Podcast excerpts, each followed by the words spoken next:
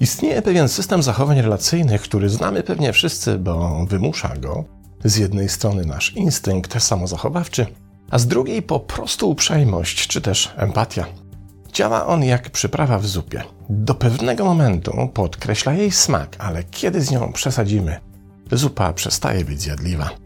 I dokładnie tak samo dzieje się w relacjach, które tworzymy z innymi ludźmi, i to niezależnie od tego, czy są to relacje związkowe, romantyczne, rodzinne, towarzyskie czy zawodowe.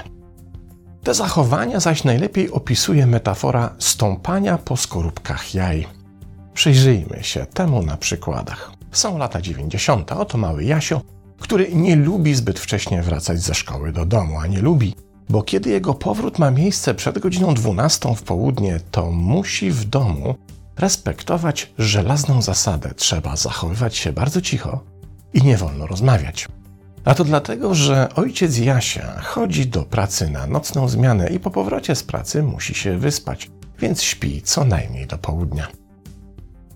A wówczas nie należy mu w tym odsypianiu przeszkadzać, bo kiedy się obudzi, na przykład dlatego, że Jasiowi wypadł z ręki kubek z herbatą, to strasznie się wścieka i zawsze w takich sytuacjach sięga po pasek do spodni, co wiadomo czym się kończy. A Jasio jednak woli w szkole siedzieć w ławce bez bólu czterech liter. Mija dwadzieścia kilka lat. Teraz miejsce małego Jasia w tej historii zajmuje duży Janek. Jakoś to życie udało się w miarę ułożyć. Janek ma żonę, pracę i psa. I wszystko właściwie nawet nieźle funkcjonuje, no może z wyjątkiem małego szczegółu. Chodzi o pracę, w której Janek naprawdę daje z siebie wszystko, bo po prostu lubi tę robotę i lubi w niej osiągać dobre wyniki. Problem w tym, że już od dwóch lat powinien dostać awans i podwyżkę, ale jakoś nie może się tego doczekać. Jego szef, od którego wszystko zależy, jest trochę nerwowy i właśnie zostawiła go żona.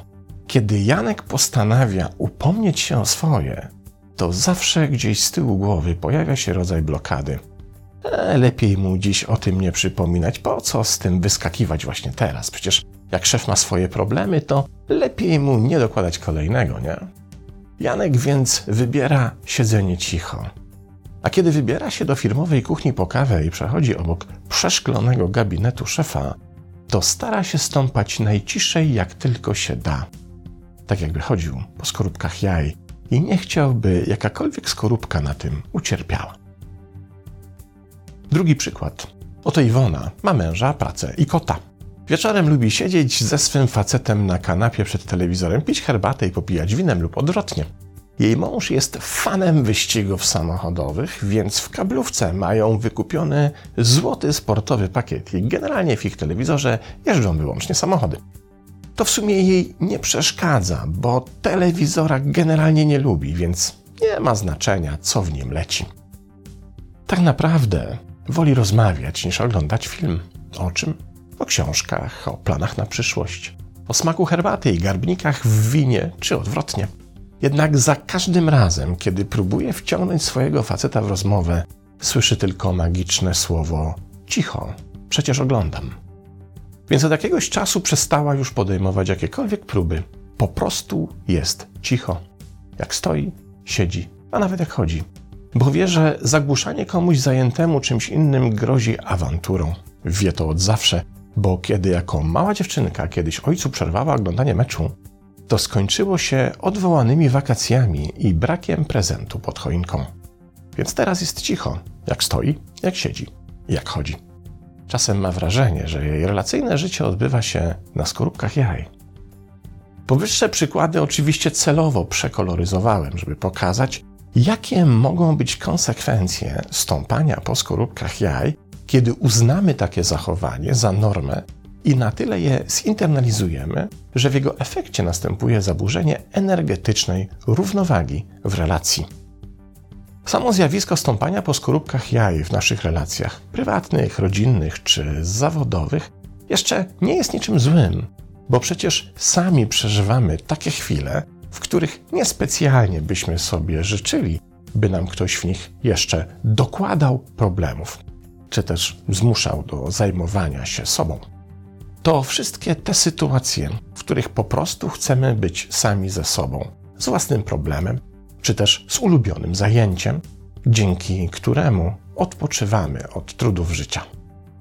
Skoro zaś my sami czasem potrzebujemy, by ktoś koło nas stąpał tak ostrożnie jak po skorupkach jaj, to również niejako w empatycznym zrozumieniu i odwzajemnieniu rozumiemy, że i my czasem również powinniśmy się drugiej stronie relacji w ten sposób zrewanżować. Więc staramy się uszanować cudze prawo do świętego spokoju i również z pełnym zrozumieniem wskakujemy na jajeczne skorupki. Kiedy zaś taki skorupkowy taniec ma miejsce okazjonalnie, zaś skorupkowe piruety są mniej więcej w relacji równo rozłożone, możemy uznać, że istnieje w takiej relacji zdrowa energetyczna równowaga wartości wymiany. Ty mi zapewniasz czasem skorupkowy taniec, więc w zamian ja dla ciebie też czasem na tych skorupkach zatańczę. Bo wymiana energii powinna być zawsze w równowadze. Tyle, ile daje, tyle dostaje, niezależnie od tego, czy przedmiotem wymiany jest wsparcie, przyjaźń, lojalność, szacunek, czy właśnie stąpanie po skorupkach.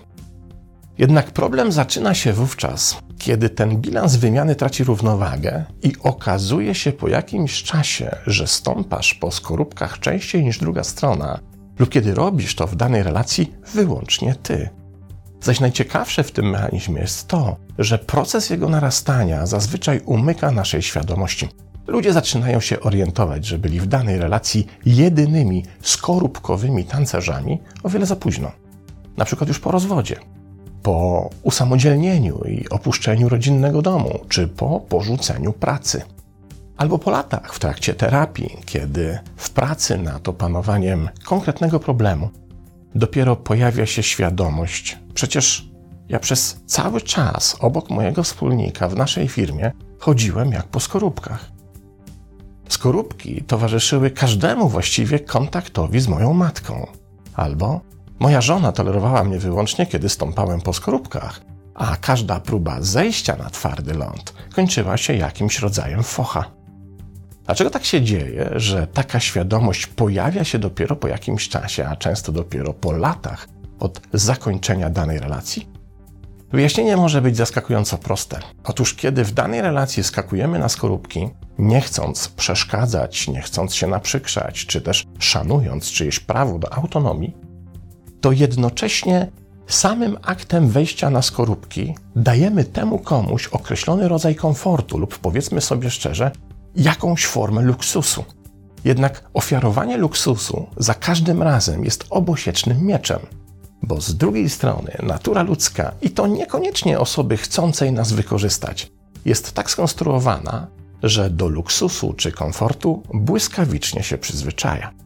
Kiedy zaś ten strumień ofiarowywanego luksusu zaczyna być zjawiskiem powszednim, to natura ludzka zaczyna szybko kalkulować, że można go otrzymywać mimo zaburzonej równowagi wymiany. A to oznacza, że wystarczy, że ktoś się zorientuje, że może otrzymywać luksus bez konieczności jego odwzajemniania, a gotów będzie uznać, że taki luksus mu się po prostu należy. A więc jego dostarczanie przez drugą stronę jest po prostu normą. I to wystarczy, by szala tej nierównowagi coraz częściej była przechylona tylko w jedną stronę, a docelowo by była tak przechylona już trwale. Ten mechanizm działa tym precyzyjniej i szybciej, im w większym stopniu trafi na podatny relacyjny grunt, zaś tym gruntem jest bardzo często jakaś strategia zaimplementowana w system w naszym dzieciństwie. I dlatego przytoczone wcześniej przykłady skonstruowałem właśnie w ten sposób. Cały zaś proces ma związek z dość specyficzną cechą funkcjonowania naszego mózgu. Otóż w procesie swojego rozwoju nasz mózg wytworzył pewne połączenia neuronalne w reakcji na określone bodźce sytuacyjne, w efekcie których zostały wypracowane określone reakcje. Posłuszmy się tu moją ulubioną metaforą motocyklową. Otóż, kiedy jedziesz ulicą z wyraźnymi kolejnami, to oczywiście motocyklowe koło będzie co rusz uciekało w kolejne, bo profil jezdni je po prostu do tego zachęca. I dokładnie tak samo się dzieje w naszym mózgu. Kiedy w dorosłym życiu konfrontujemy się z sytuacjami podobnymi do sytuacji przeszłych, i jednocześnie takich, do obsługi których w dzieciństwie nasz mózg stworzył neuronalne połączenia, to będziemy wykazywali tendencję do skorzystania z już istniejących połączeń.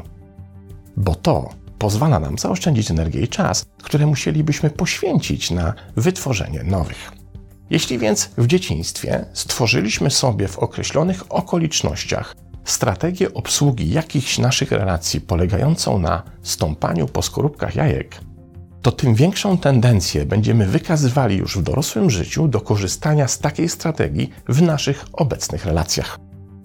I nie ma to znaczenia, że w dzieciństwie była to strategia wypracowana na przykład w relacji z ojcem, a obecnie stosujemy tę strategię w relacji ze wspólnikiem, bo fundament strategii jest taki sam, a stanowią go te wcześniej wytworzone połączenia neuronalne.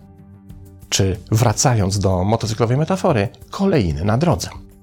Problem jednak z kolejnami jest taki, co motocykliści wiedzą doskonale, że dużo łatwiej i niespodziewanie można do nich wjechać i jednocześnie naprawdę trudno z nich wyjechać.